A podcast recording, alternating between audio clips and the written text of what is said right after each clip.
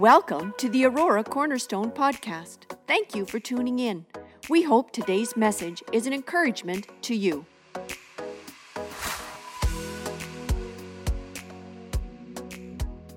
I thought that was a great segue into some of the things I wanted to share today because a week ago we I was challenging you around the scripture in Joel chapter 1 verse 14 and it was a call I was calling our church here at Cornerstone for the next 2 weeks.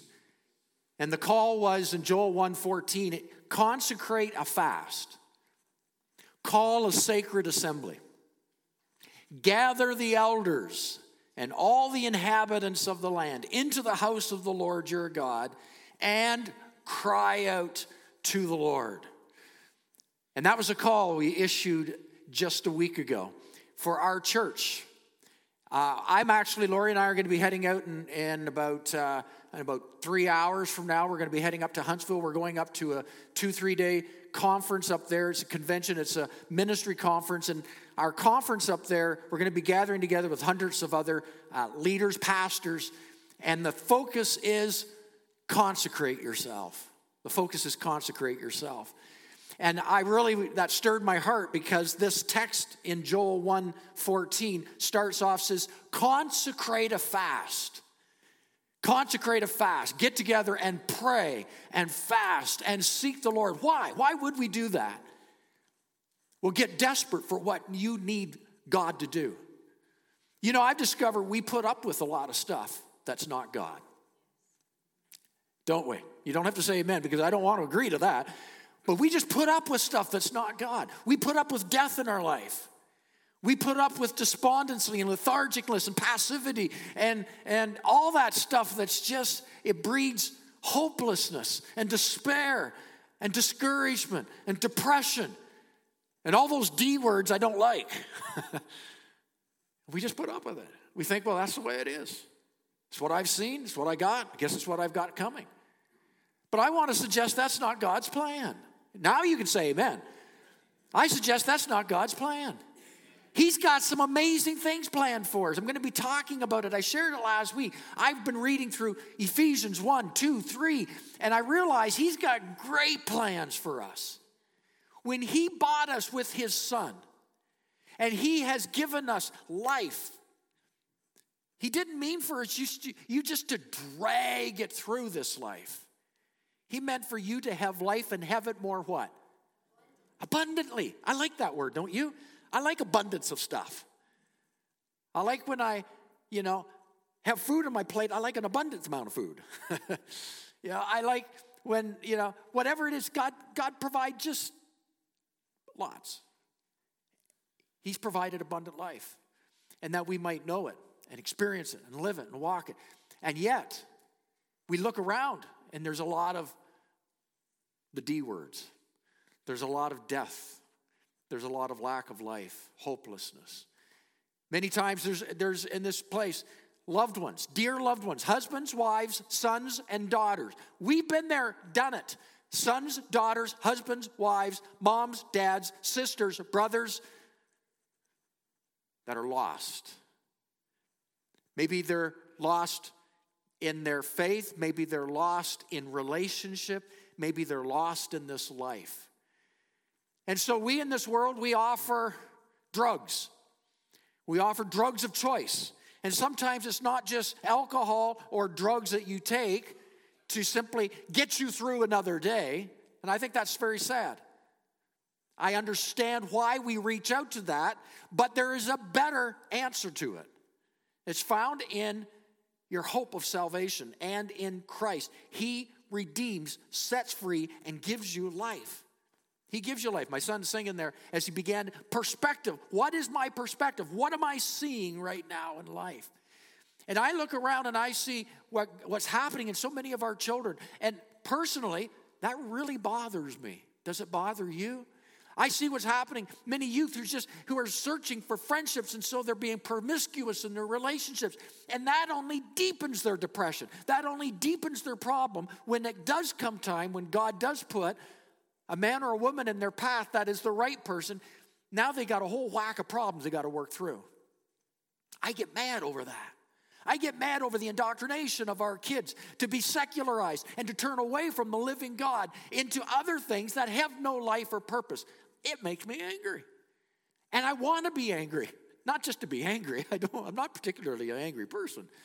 I want to be angry because that's a good anger. That's a righteous anger. There's a righteous anger that says, enough's enough. Enough's enough. I don't want to see our kids struggle the way they're doing. I don't want to see when they walk away from your home, my home, and they walk away from God at the same time. They go into college, university, careers, and they don't turn back. I'm tired of it.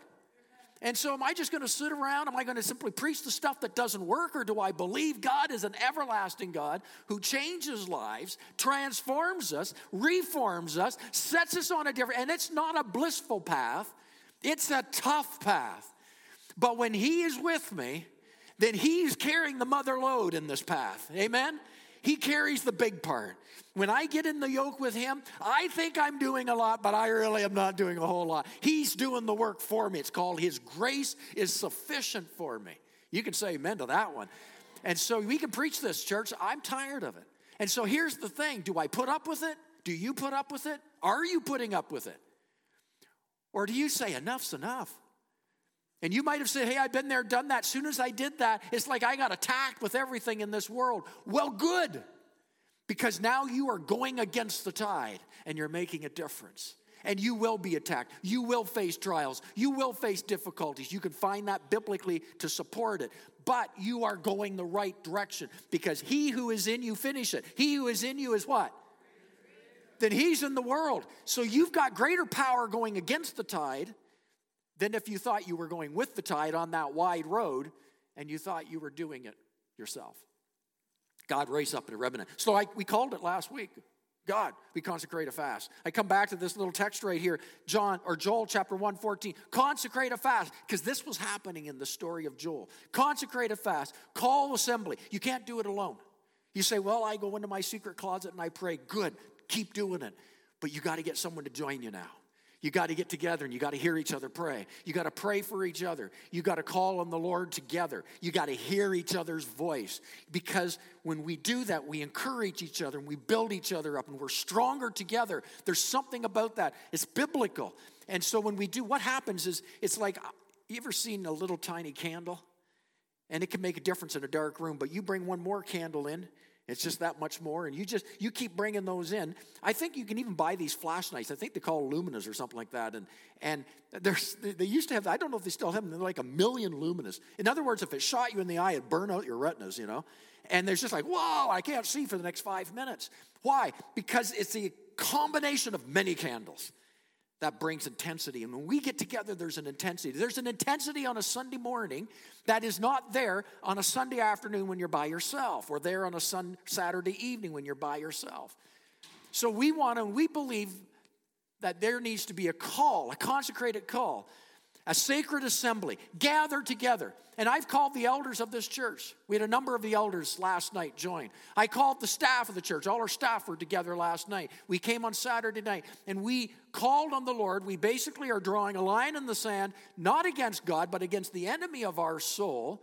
And often it comes from here. We drew a line in the sand and said, Enough's enough. We are praying. We're going against this. We ask God, show us what's holding back the rains of heaven from being poured out. God wants to show us. He says, if you seek Him with all your heart, He'll show you. So we're seeking. God, show us. Why, why are we not seeing the breakthrough in our community? Why are we not seeing the breakthrough in our lives? Why are we not seeing the breakthrough? God, there's some things blocking up the dam, damming up the things of the river of, of life. Show us what they are because we will stand against those things. According to your word, we will stand against those things. And so we're calling that. We call it that resonates in your spirit. And you need to be a part of that, a part of something greater than us, and a refusal to just put up with it. Just put up with it. Oh, well, I'll get back on track one day. Mm, it doesn't always pan out that. I've discovered when the Lord nudges me and I ignore it, I don't sense his nudge the same way the next time. Seems more distance, easier to resist. Every time I resist, it's easier to resist the next one. Next thing, I'm not going to church, and I'm not talking about myself. I'm talking about people. Next thing, we're hit and miss. We're showing up when we, you know, we're just getting busy. We can't do this because we got this going on, we might have something else going on. Winter's coming on. I'm hearing this all the time. Oh, winter's coming on. I can't go anywhere. Well, you know, it's still pretty good out there right now. There's no snow outside, and yet, well, in winter, I can't do something. Well, that's down the road. What about right now? Can I do something now? You know, the devil, I've discovered, loves the word tomorrow. I'll do it tomorrow. He just loves the word tomorrow. Tomorrow, another day, another day. And then it's still another day and another day. You're saying, Pastor, you're not preaching, you're meddling. And possibly I am meddling because I'm consecrated fast. Gather the elders and the inhabitants of the land into the house of the Lord your God. And we cry out to you, God. We put our faces flint towards him because he's the answer. He knows and holds the answer. He's not holding out, He's revealing Himself. He delights to reveal Himself. And so, as I face and I pursue, God demonstrates Himself to us. Praise God. Well, we started last week and we talked last week about areas where death has been in our lives, in our midst. And it comes to the place, it's just, I've had enough of having enough and we call a sacred assembly. So join us again this Saturday night, 6 o'clock to 8 o'clock. Uh, and this week, we consecrate a fast. Take some times, shut down screen time maybe this week. Take your screen time and open up God's Word and begin to read some of God's word, go into book of Ephesians, go back into the book of John, go back into the gospels and read something of the gospels of Jesus and what he was doing and what he was saying and open your heart to what he's doing. Do it in the morning, do it in the evening. Allow the days to be saturated. You know that old expression I remember my youth pastor telling me, garbage in, garbage out. You know, if you let garbage into your life, that's all you got going on. So get that out. That's what fasting does. It stops that stuff so that I can just really hear what God is saying. Because the sounds of this world get really loud, and the sounds of His whispering spirit gets really hard to hear. And if it's only once a week or occasionally here and there, hit and miss, then we wonder why we don't see God at work. It's not His problem. It really isn't His problem. It's mine because I have turned my back. And so, consecrate a fast, call you to that place where we're um, calling the church into that place. Uh, today, uh, I invite you to go in your Bibles to John chapter 4. If you're visiting with us, glad to have you with us this morning. Hope that you are able to feel at home and welcome. John chapter 4, we're going to be reading it in just a moment. When I was growing up on the farm, there was one place on the farm that was forbidden. One place on the farm, my parents put the fear into all of us kids, particularly me. Uh, and it was the family well. My, grand, my great grandpa had dug the well, and it was in the middle of our property between our buildings. And I had fear put into me never lift the lid to the well. You know, I could pretty well go almost anywhere on the farm. We, we had these silos that went way up into the sky. We had multiple silos on the farm. They didn't care if I climbed the silos and fell off, but they didn't want me to go in the well. You know, that was, I always found that strange. Don't look in the well. So the well had a five by five uh, boarded up system on top of the well. It sat about a foot above the ground. It was a dug well and I was not to look in it. And I know that they did this on purpose because I was an adventuresome little guy. And they were trying to keep this adventuresome little guy from falling in the well. I know that. I get that now. But at the time, it was like, well, I got to find out what's there. So I remember them being away, and when I had my friends over, and we had, because it was a heavy lid, they made sure it was heavy so this little guy couldn't get it off. But my friends, we could all get it off, so we'd reef on the one end, get that thing lifted, and then we'd all peer over the well and look down. We couldn't see the bottom. And we'd look down into that abyss. Oh, it was so exciting. I can remember this moment. So exciting. Not only disobeying mom and dad, I'm glad there's not any little kids here. Not just disobeying mom and dad was exciting, but then we'd nudge each other. It's like, if you fall down, you'll never, there's no end to it. You'll keep falling forever. because you couldn't see the bottom, right? And we had all these horrible things going on. I'm sure I was the one who initiated a lot of it.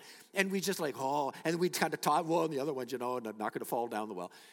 And we talked about this well, and it was a well dug by my, again, my great grandpa.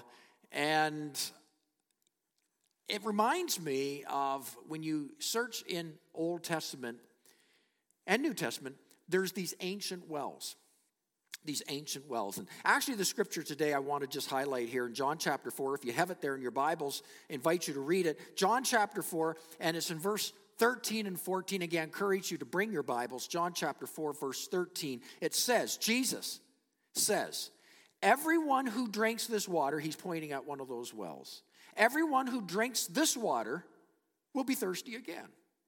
But whoever, that means not everyone will, whoever drinks the water I give them will never thirst. Indeed, the water I give them, who? Jesus, the Messiah, the Son of God, the everlasting Lord. Whoever drinks the water I give them will never, didn't say sometimes, didn't say occasionally, will never thirst. Indeed, the water I give them, note this, as you receive it, will become in them a spring. Now, a well just sits down there. Springs are different. It will become a spring of water welling up to eternal life. Father, bless your word this morning, I pray. Give us ears to hear, eyes to see in your precious name. Amen. Scripture talks about wells multiple times. Jacob's well is the well in John 4. It's called Jacob's well. It was, it was actually dug back at the time. Jacob in the Old Testament had dug this well. Jesus was having a conversation with the Samaritan woman. If you went to chapter 5, there was another well. It's called the well at the pool of Bethsaida. The, uh, the well of that one was an angel mythology angel came and stirred up the waters, and if you got in there while the angel was stirring it up, you would be made whole. If you go into the Old Testament in Second Chronicles 33, there was a well called the Pool of Gihon. It was a stream that flowed from that well to the Kidron Valley, would wash away the blood of the daily sacrifices at the Temple Mount.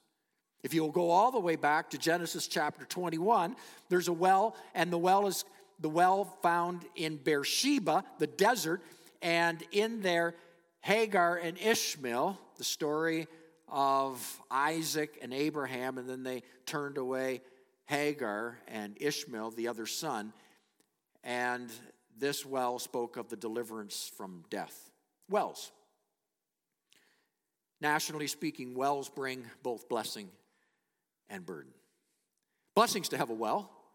Uh, I know on, the, on a farm, if you can't find water, that's a problem, especially if you have livestock. We were blessed by my great grandpa. He found a, a tributary underground, was able to tap into it. Uh, we were able to provide from that one well. Uh, a lot of cattle could drink from it. They do drink. Dairy cattle drink a lot because it produces the milk, help produce the milk. And so a lot of water is consumed. It was a fresh supply for the farm, never ever ran dry. We were blessed. And likewise, in so many areas around the world, villages, communities grow around a good well. Sometimes hard to find a good well. Wells became a source of blessing, but they were also a source of burden because wells could be poisoned. Wells could be stagnant and, and turn bad. Bitter waters coming from the well. Bell, wells were fought over. Wars have been fought over wells. And so the protection and the need to protect a well, and even battles you see even biblically in the Old Testament times when the enemy would come in, and if they were uprooted again, before they left, they would throw debris and contaminate the well. So when you took the land, you couldn't enjoy the fresh water. They became a burden, they became both. I remember my parents talking away back in the day they were young the well didn't look like I knew it. And of course, it was just a, it was down that hole, I remember. But it used to have a pump on the top of the well. I never ever, the pump was long gone before I was there. And they talked about in the winter days that they would go to the well in those cold, snowy, icy, windy winter days to get water. And you had the pump. Now, some of you may remember a pump on a well. I don't. But they tell me the stories about going out, and in those cold winter days, they dreaded going and getting more water. Not just going out to the well where it was cold, but often it was frozen. You had to prime the pump, and it was frozen. The water was frozen. It took work and effort to get that well working again and to bring the water back up. Today, you and I, we have the blessing we just go and we turn on our taps and we get water. This text, John chapter 4, verse 13, he says, Everyone who drinks this water, the water of this world, will thirst again. But whoever drinks what Christ gives you will never thirst. Indeed, water, the water he gives you, will become a spring of water welling up within you. In other words, as he moves inside, as he dwells in his sons and daughters. If you're here this morning and you've not invited Christ to be your Lord and Savior, then invite him, the living water, to be your source. This world, we will continue to go. You and I will continue to toil for work and to labor. We will strive to be one day retire and to have maybe a nest egg and, and you know, how, however you see those years, but you know it will not satisfy because we were made to have only the living water satisfy us. We were created that way. And he says, as you come to the living water, he will grant you satisfaction, not just for today. It doesn't nullify today. It doesn't, you know, dull my senses to get through one more day. It doesn't get me to sleep at night. It will help me tomorrow, this week, this month. It will keep going. It doesn't run out because it's not out there somewhere. It's because he lives inside. And it will well up with living water. He will stir up from within living water. I love how he says this. He says, Indeed, the water I give him, not literal water, it's the life. You know, our bodies are made up. I just looked this up. I Googled what percentage of our bodies are water. And it said 60%. So if Google's correct, 60% of our bodies are water. The water God gives, though, becomes in you, becomes as you receive, becomes in you a spring just keeps coming. You don't have to, you don't have to keep reaching down. It's there of water welling up to eternal life. Oh, this is a different kind of well. This is a well that doesn't diminish or run dry. This is a kind of well and water that flows deeply. This water satisfies me totally.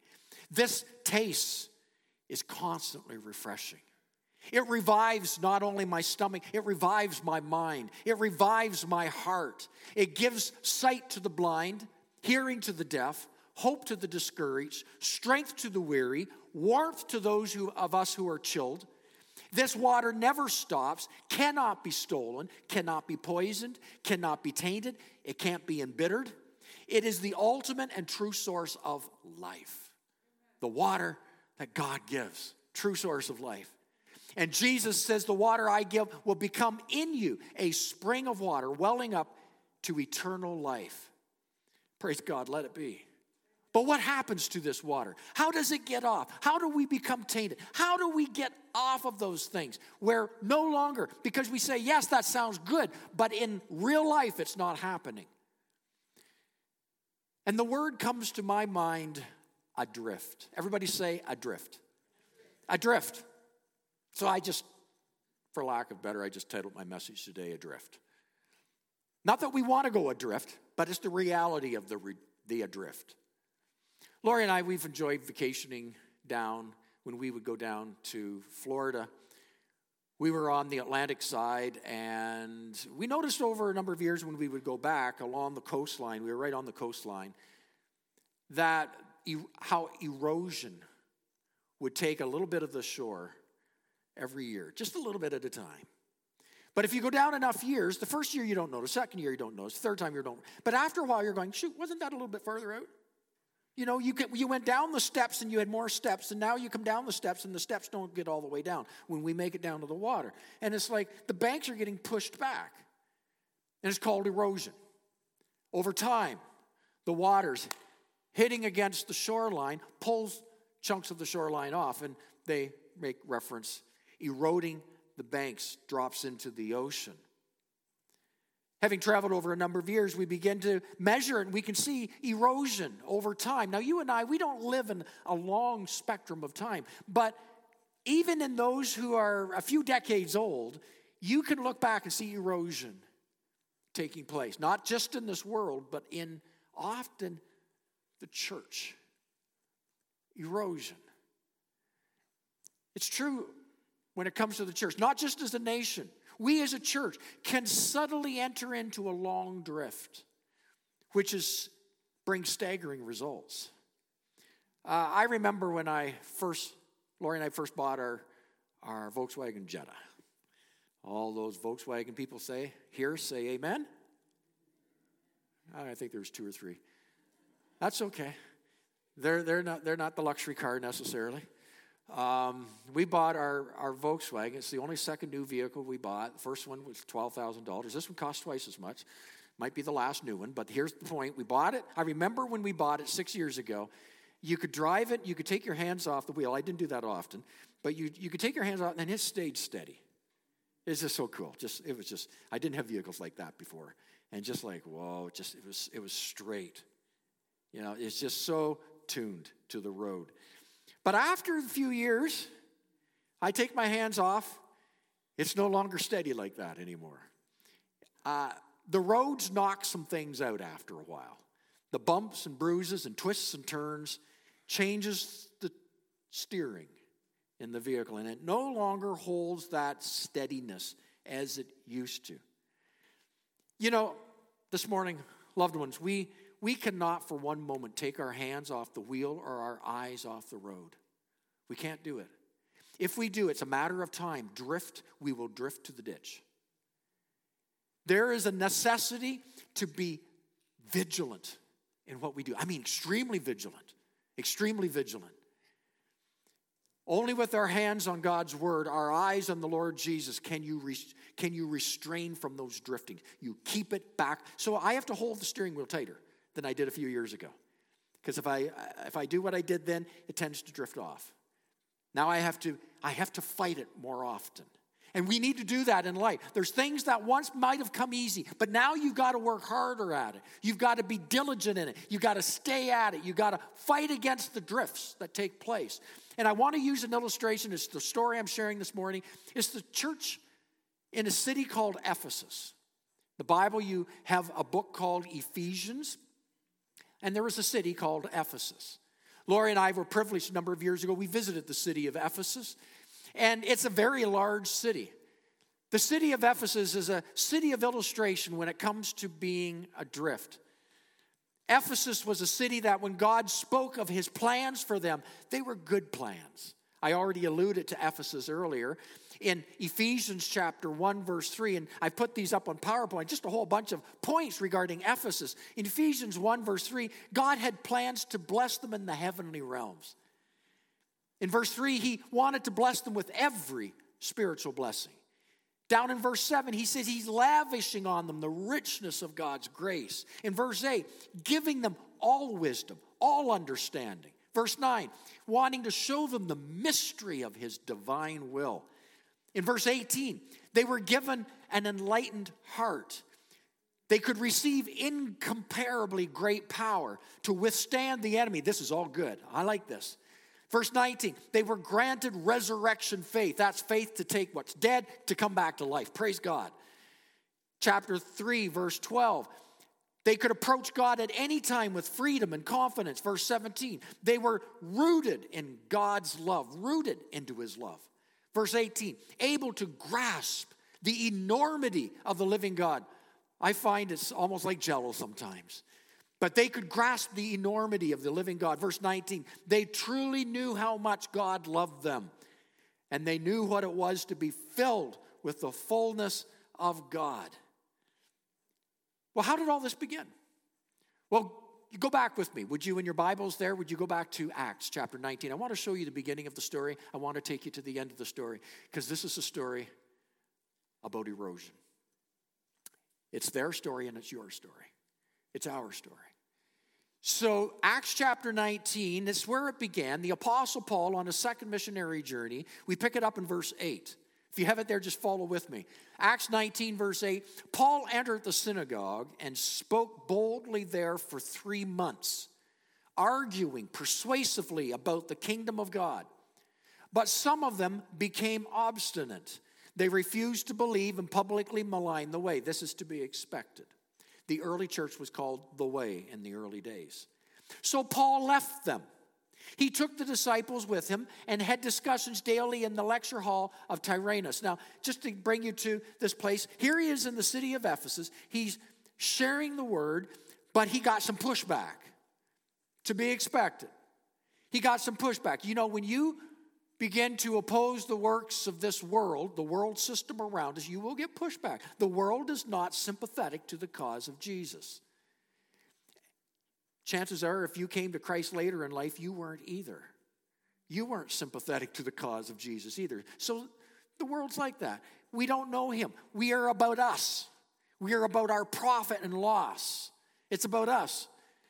And so when they began to talk of Jehovah God, began to talk of Yeshua, the Messiah, the living Lord, who came and was present and lived among them and who died and gave his life for them, when began to talk that he is the way, the truth, and the life, he is the everlasting life, this was strange to them. This rubbed them the wrong way.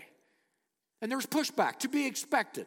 To be expected. This happened. And so Paul got shut out of this one area. He simply swung over to a school. The school was the lecture hall of Tyrannus. Now, I I don't know. Typically, schools are named after someone. And the word Tyrannus, I looked it up, it means tyrant. Whoever started the school, you imagine the parents calling him Tyrannus? It means you were a little tyrant. And so they just put his name, little tyrant. I just, I amused, I, I, it's not really the point of my message. I'm just curious why they called the school Tyrannus. Because it comes from the word tyrant. So he must have been quite the guy who started the school. It's not unlike many churches today. Many works of God start in schools. It's not unlike when you start a work, you just rent out a school and people get together and you begin to teach the Word of God in a school or a storefront or in some place that you rent for a period of time. This church was no exception in the early days, 30 some years ago. It was started with very humble beginnings, and, and then out of that it grew, and then a, a place was built. This was the early days of the church of Ephesus, the city of Ephesus.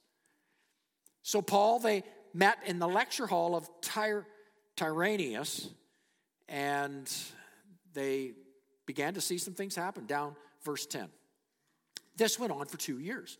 Now, Paul's a missionary. To get him to stay anywhere for two years is quite something. So, Paul stayed there two years because it was working, it was happening. There was a group of people who were grabbing this. And so all the Jews and Greeks who lived in the province of Asia heard the word of the Lord. I want you to note the part, the Bible doesn't exaggerate. All the Jews and Greeks who lived in the province of Asia, didn't say just in the city of Ephesus, this spread, heard the word of the Lord. This church did not start with slick marketing schemes. Paul simply taught the word of God. He opened up the sacred scriptures and he began to teach from the prophets and from history and the laws. And he began to teach what the early apostles, the early disciples, had experienced and witnessed and spoke and quoted in the early gospels. He taught that in the church. And it says that throughout the entire province, people heard the word of the Lord. Verse 11 God did extre- extraordinary miracles through Paul. Verse 12 so that even handkerchiefs and aprons that had touched him were taken to the sick, and their illnesses were cured, and the evil spirits left them. Praise God. Praise God. That was that's a move of God. That's pretty cool. That's pretty cool. If you continue on down, I mean, you're just seeing some growth here. You continue down, verse 17. They were all seized with, I'm going to say, the fear of the Lord. It's a good fear And the name of the Lord Jesus was held in high honor. Wow, he came a long way in two to three years. Verse 18 Many of those who believed now came and openly confessed their evil deeds. Note this, they weren't just hearing it, they were responding to it. They confessed their evil deeds. Verse 19, it says, A number who had practiced sorcery brought their scrolls together and burned them publicly. They had a big old bonfire in the middle of the town of Ephesus. They burned them publicly. When they calculated the value of the scrolls, the total came to 50,000 drachma. I forget the number, but that was into, I've understood it's into, if I'm not mistaken, into the hundreds of thousands, perhaps even the millions of dollars. Like there was some serious getting rid of junk from their lives. So this is this is this is revival. This is where God touches the heart that moves you to action that when you go home, you say, This is in the way, this is in the way, this isn't of God, this isn't of God. And you say, God, I'm not going to have that anymore. I'm not tolerating those things anymore. I wonder what we have in our closed doors that then would have been thrown on that fire. Hmm. What are we tolerating that would have gone on that fire had we been in that moment? Because not only were they stirred, this is didn't happen in one or two months, it happened over two to three years. They were stirred in their heart. They went home and they said, You know, God is doing something. He's convicting me. I just, this isn't of Him. And they began to bring it and they got rid of things that were not of the Lord, they got rid of in their life because they just, what would Jesus do? If He were here, would He partake of this? Would He sit with me on this? Would He join me in this activity? And if He couldn't, would He join with me with the substance I'm taking, with the things I'm drinking, with the things I'm doing? And if He won't, then I need to throw it down on this altar because this is corrupting me because I've made a decision to serve Him, Him alone. And this is what was happening. Really cool. Really cool. God was doing some good work in that city of Ephesus in the time of Paul. So they burned them. They calculated the risk. They calculated the value of the scrolls. It came to 50,000 drachma. In this way, the word of the Lord spread widely and grew in power. Oh, would have enjoyed being there, I think. It probably would have changed some things in my life as well. But then the attacks, erosion. Erosion is there, it's inevitable. In that time that they were doing this, the church began to have some drift, began to slowly move off course. It grew, it got bigger, more people came in, and things began to happen in their midst. It happens. You know, Satan hates it when the word of God is declared when the Word of God is believed and the Word of God is lived out. Satan hates it. It's always when believers are in close harmony with one another, when the body of Christ is being taught, when Jesus is building his church, that there is an erosion begins to take place in our midst. The attack, pick it up in verse 23. About that time, there arose a great disturbance about the way. A silversmith named Demetrius who made silver shrines of Artemis, brought in no little business for the craftsmen. Let me just pause there. In other words, this was a money making business. And I'm just going to say it was a bit of a underhanded business. They were creating gods and saying these gods will help you. So they were building these and saying, worship this and you'll get help. By the way, here's how much it costs. And they were making some good money on it. Making some good money. Don't think money doesn't control society. Verse 25 he called together, this is the Demetrius dude. He called together along with the workmen and related trades, and he says, Men, you know we've received a good income from this business. In other words, we got we got something going here, guys. Verse 26, and you see and hear how this fellow Paul has convinced and led astray large numbers of people here in Ephesus, in the city of Ephesus, and in practic and in practically the whole province of Asia. He says that man made gods are no gods at all. now, just think about that for a second. Okay, let me use an illustration. What have I got up here to use? I haven't got anything up here to use. Okay. If I made this and told you to worship it, would you not give me a hard second look? That's silly. If I made it and said, This is now a God, then who am I if I made it? Now, we would just, okay, so why would I worship if, if I made it? It's only as good as the maker. And well, I'm certainly not I'm not perfect. I'm certainly not to be worshiped. And if that came from me, come on now, just think about it. So they made these gods, wanted people to worship it. And we come to this part right here where he says, uh, he says that man made gods are no gods at all. Uh huh. I still don't see the problem here. But you see, it's about money, it's about profit. Verse 27 There is a danger, he continues. There is a danger not only that our trade will lose its good name, but also that the temple of the great goddess Artemis will be discredited. And the goddess herself, who is worshiped throughout the province of Asia and the world, will be robbed of her divine majesty. Now, let me just tell you a little bit about the temple. The temple of the Greek goddess Artemis stood in Ephesus. This temple was one of the seven great wonders of the ancient world. You see a picture? It's one of the seven great wonders. Kind of like coming to Niagara Falls, Canada. It's one of the seven great wonders of the world. So, this temple, people came from all over to see the temple. They came to look at it, they came to worship there, they came to just experience it. They came all over to see this, and money changed hands. It was extreme. The outflow, the subsidiaries of the temple made some good money. And Paul was stirring up this whole thing. Paul was speaking into this. And when he was coming and sharing that there is one God and it's not that, it's not the God made of human hands. When he was sharing that, that stirred up people. People were going, well, maybe I shouldn't come there. Maybe I shouldn't worship. Maybe I shouldn't buy, spend all that money on that. Maybe I shouldn't follow through all these rituals because maybe that's really not God. And Paul was stirring that up because great conviction had come upon the city. And so these money makers wanted Paul out. Get rid of this guy. He is the center of the trouble. And so he had to leave. Leave or die. He knew his mission wasn't up yet. So he stepped out because he knew he could turn it over to someone. So Paul stepped out. He leaves Ephesus. This is after just over two years. He makes his way through Macedonia and Greece. He evangelizes, he ministers. Again, he's a missionary. He builds up churches, the ones he already had started. He wants to go to Jerusalem because the Feast of Pentecost is taking place in Jerusalem, but he can't go back in Ephesus, so he slips just around Ephesus. You read of it in his journeys.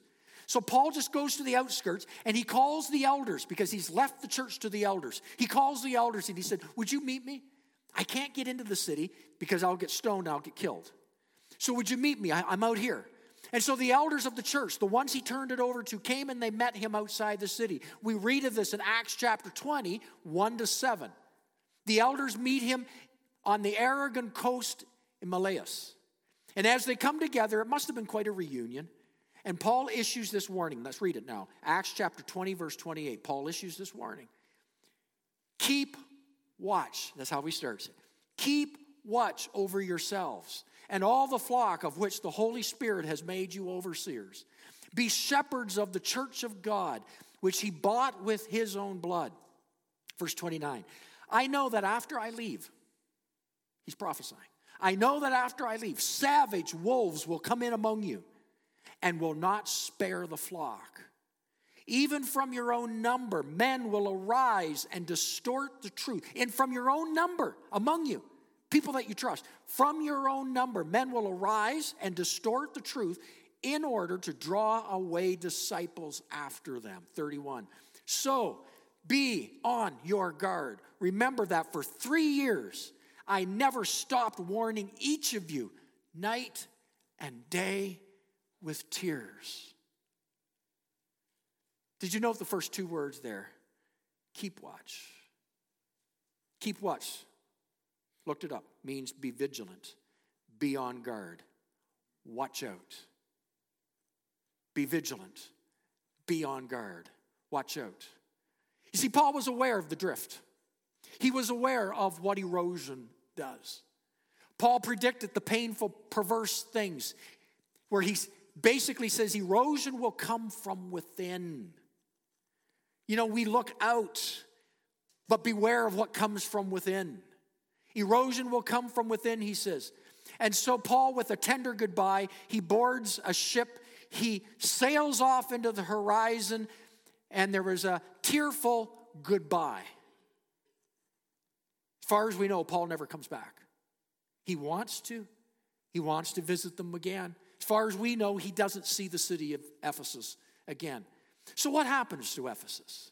What happens to this fragile child that got started, that was doing such good things that, that people in the entire province had heard the word of the Lord? People were coming and they were burning the stuff of their old life because they got set on fire by God.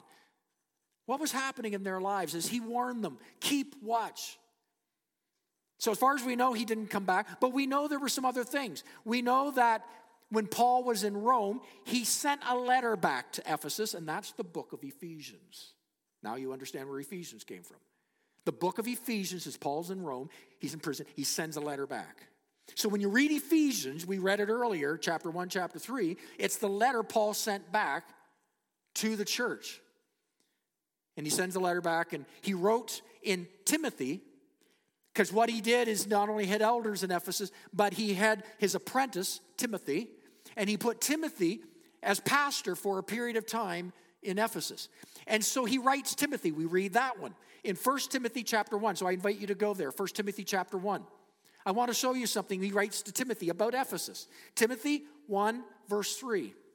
He says to Timothy, As I urged you when I went to Macedonia, stay there in Ephesus so that you may command certain men not to teach false doctrine any longer.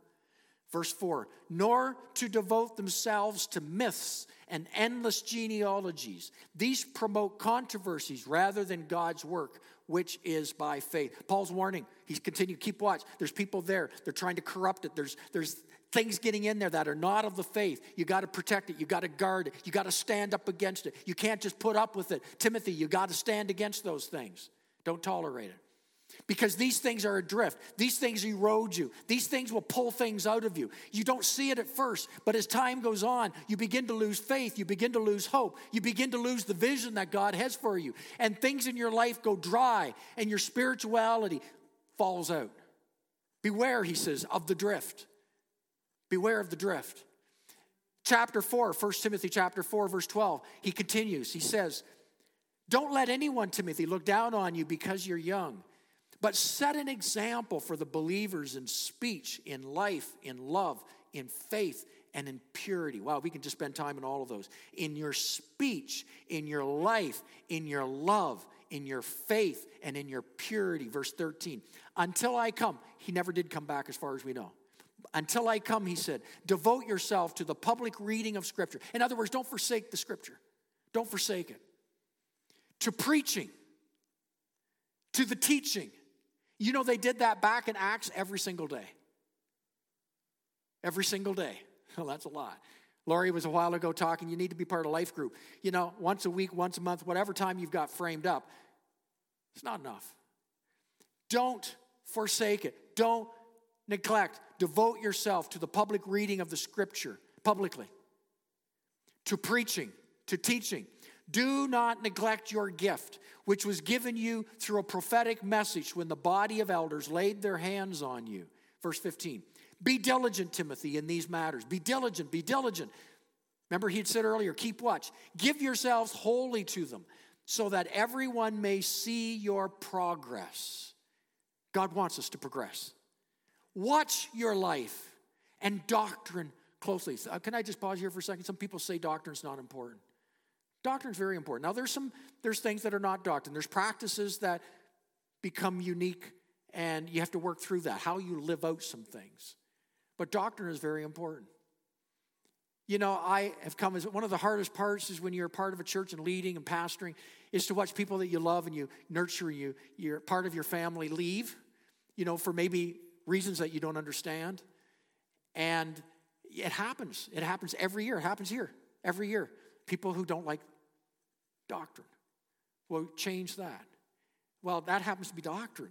It's not doctrine made up by fellowship, it's doctrine based on God's word, and I can't back away from that. Society would have us to water it down, water it down, water it down, just accept, accept, accept, and have no principles. And yet you can't. And so there's those who leave, and this is the tension that it creates, and they had it right there. He called them. He said, Watch your life and doctrine closely. Persevere, stay with it, because if you do, you will save yourself and those who hear you. Stop the erosion, Paul says. Watch out for the drift. And with that last letter, we don't hear anything more for 30 years about the city of Ephesus. That's the last in 1 Timothy chapter 4, biblically, that we have until, until much time goes by. Decades, actually. We don't know how it went for Timothy, we're not told. We're unsure of the church's condition long term, we're not told. Our great hope is that they took these words to heart. But we can actually fast forward 30 years. There's one more instance to Ephesus. You find it in Revelation chapter 2. I invite you to go there. Ephesus is once more talked about. Revelation chapter 2. This is 30 years after 1 Timothy 4. 30 years later, the Lord Jesus gives a message to the apostle John. All the other apostles, as presumed at that time, have been martyred, they've been killed. John is the last one living. He was the youngest of the apostles. He is living, he's in exile. And God gives him a word. Revelation chapter 2, verse 1, it says this To the angel of the church of Ephesus, there it is, there's our city. These are the words of him who holds the seven stars in his right hand and walks among the seven golden lampstands, the Lord Jesus himself. Now we're going to see how Ephesus is doing. Verse 2 I know your deeds your hard work, your perseverance. I know that you cannot tolerate wicked men, that you have tested those who claim to be apostles but are not, and have found them false. You have persevered and have endured hardship for my name, for God's name, for the name of Christ, and have not grown weary. That's a pretty good report. That's not bad.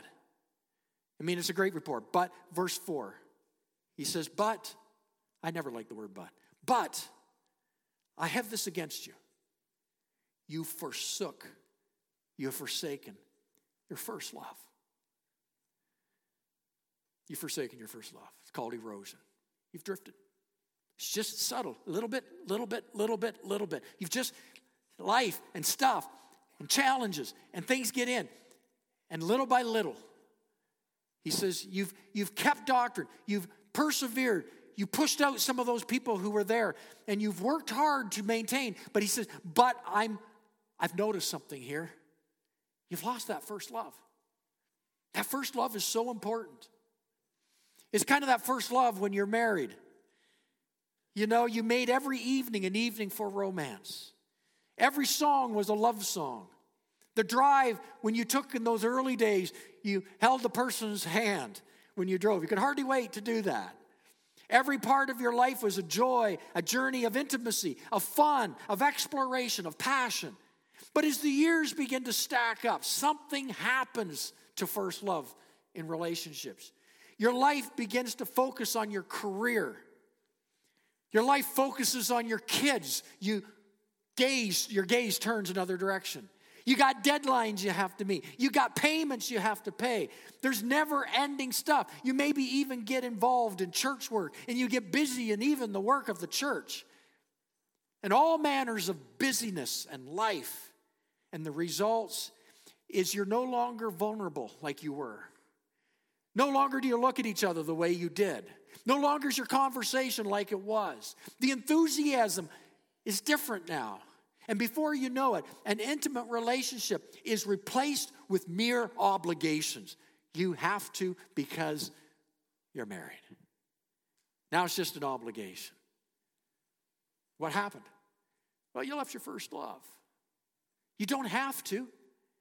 Your affections have cooled. It wasn't on purpose.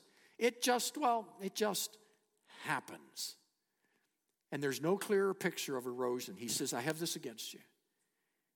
You've lost your love. You've lost your love. So, what had eroded in the Ephesian church? Well, their doctrine hadn't eroded, not even their deeds had eroded. Their devotion to Jesus had eroded. They had remained on guard against heresy, they remained on guard against passivity, but they neglected the love relationship. You know, that was assumed. It was assumed that they loved the Lord. The second generation of Ephesian church didn't carry out the passion of the first generation. The first generation fought through with passion. The second generation took it for granted. The first generation, they memorized the things Paul gave them to memorize. The second generation, well, you know, they had their apps. They didn't have to memorize it, they didn't have to look at it, they didn't have to make it a part of their everyday discipline so that they could grow in it. And then the third generation came along, and, and they didn't have the same passion. They took for granted the blessings that came down from the generation before. And after one or two generations, it just got old. What's that? First love. You've lost your first love. And in so doing, you've eroded. And in so doing, things are lost forever. In so doing, come back, he says. Come back to your first love. It leads to a couple of important questions this morning. What's to keep that same erosion, erosion from happening to you? What's to keep that same erosion from happening to Cornerstone Church? How can I fight that kind of erosion in my life? You know, churches don't erode, people erode. I'm going to say that again. Churches don't erode, people erode. Churches stem the tide of erosion one person at a time. You can't blame someone else for the erosion. It's me. It's you. Right? You, it's personal. C.S. Lewis once said, The true Christian's nostril is to be continually attentive to the inner cesspool. Let me do that again. The true Christian's nostril is to be continually attentive to the inner cesspool. In other words, we need to smell our own stink. We need to smell our own stink instead of blaming someone else. And like the Christians in Ephesus, here's the call. I close with this. Have you lost your first love? Have you lost the delight of walking with Jesus? You might say, I've never had it. Well, you can. Maybe you forget what it was. Lori and I, we just celebrated a couple of days ago our 39th anniversary. Yes. That's a clap for her. That's a clap for her. So we were together, and we, um, I asked the question. I said, um, over 39 years, when you think back, what are areas that stand out in your mind that are significant to our relationship? So we had a discussion around that. I like to push the envelope sometimes. And so while we were eating our salads, we, uh, we began to talk about that. She began to talk about some trips we've made, how they were defining in our relationship. She talked about some anniversaries we had in the past and how they were defining in the relationship. We talked about events. Some of the things I was making comment was, I think was hugely defining was when our kids started coming. And we began to, how our relationship had to adjust to that in our home. Uh, one of the biggest ones to me was that of all the people on planet Earth that were female, and I guess potentially could have married, which I would never have known them, I'm so glad God gave me her because, well, first of all, she's put up with me, but that's a whole other story. But the other part is somebody who carries, I don't know of anyone on this earth who has such spiritual passion as my wife. She has a spiritual passion I've not seen in anyone.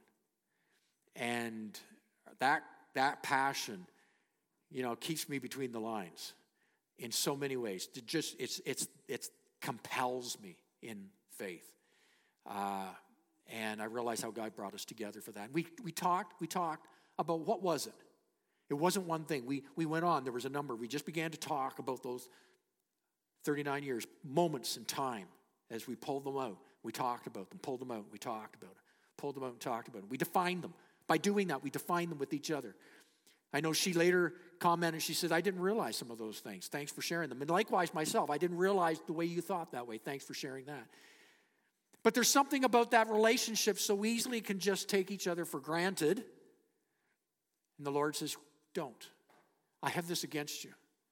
You've lost the first love. Come back. Come back to your first love. And the invitation today, when we call a sacred fast, when we call to get back, there's been an erosion, there's been a drifting, there's been a constant something pushing away. And you can compare yourself to things around you. Say, well, I'm better than them. Jesus doesn't get into that very well. You ever notice that, the story of John and Peter and Jesus? And Peter's going, well, what about him? And Jesus says, get off that. I'm talking to you. I'm talking to you. I'm comparing myself to you. And so quit, quit comparing yourself to your husband, your wife, somebody you know, another church. Compare yourself to what God wants to do in your life. That's where you have to compare yourself. Has there been erosion? Has there been a drifting? And here's the call God, I make a decision. It starts with a decision, and then it lives with the lifestyle. God, I make a decision today. God, I come back. I will put the disciplines in my life to come back to first love to you. And you know, sometimes we talk about the sacrifice of worship and praise. I talked of this last night when we gathered together. That a sacrifice of praise and worship, it's not a sacrifice if it doesn't cost you anything. We were telling the worship team that, you know, for a long, long, long time, that just our discipline has been on Saturday night that we just kind of we clear off most of our schedules unless of course somebody's getting married but we clear off our schedules so that we can bring ourselves just openly before God. We prepare ourselves before Sunday morning. We don't allow ourselves certain things because we don't want to drift. We don't want the erosion to work away itself in our heart. So we discipline ourselves in order to get ready when we meet in the house of the Lord so that when we worship, we haven't just come in here and going, shoot, I've been dry all week. No, the night before, we were splashing in the wells of the Lord. So when it comes to worship, it's really quick for us to clap our hand because we were clapping our hands the night before. It's really quick for us to lift our hands because I was lifting my hands the night before. I didn't have to work it up, it was there because the springs of life were already flowing. Not boasting, I'm just saying. But there's something about the drift of life that would get you off. And if you're there, beloved, this, this morning, you don't have to be. I just encourage you. I've been reading a book, I just finished it. It's called Revolution have a revolution for Jesus.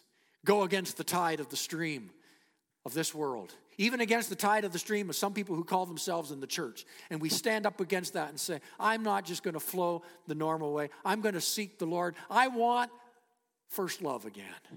I want to feel it again, God. I want when, when worship starts that I don't have to try to mine something. I want it already there, flowing as springs of living water. It's called first love. It's called First Love. And I want to pray for you.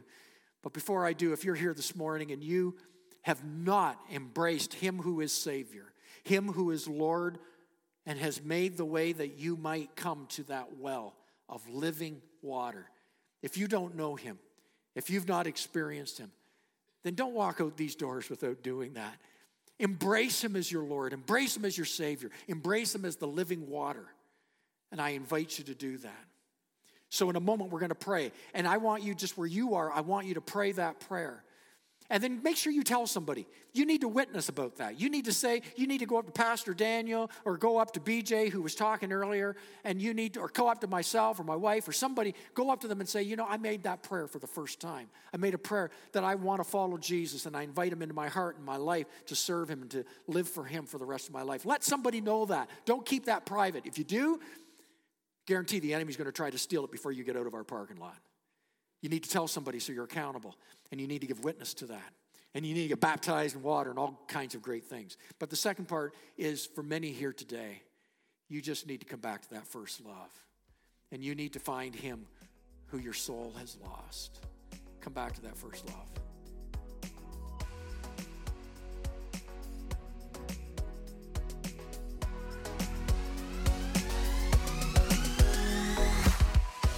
Thanks for listening to the Aurora Cornerstone podcast. Remember to subscribe. For more information about our church and our ministries, visit auroracornerstone.ca.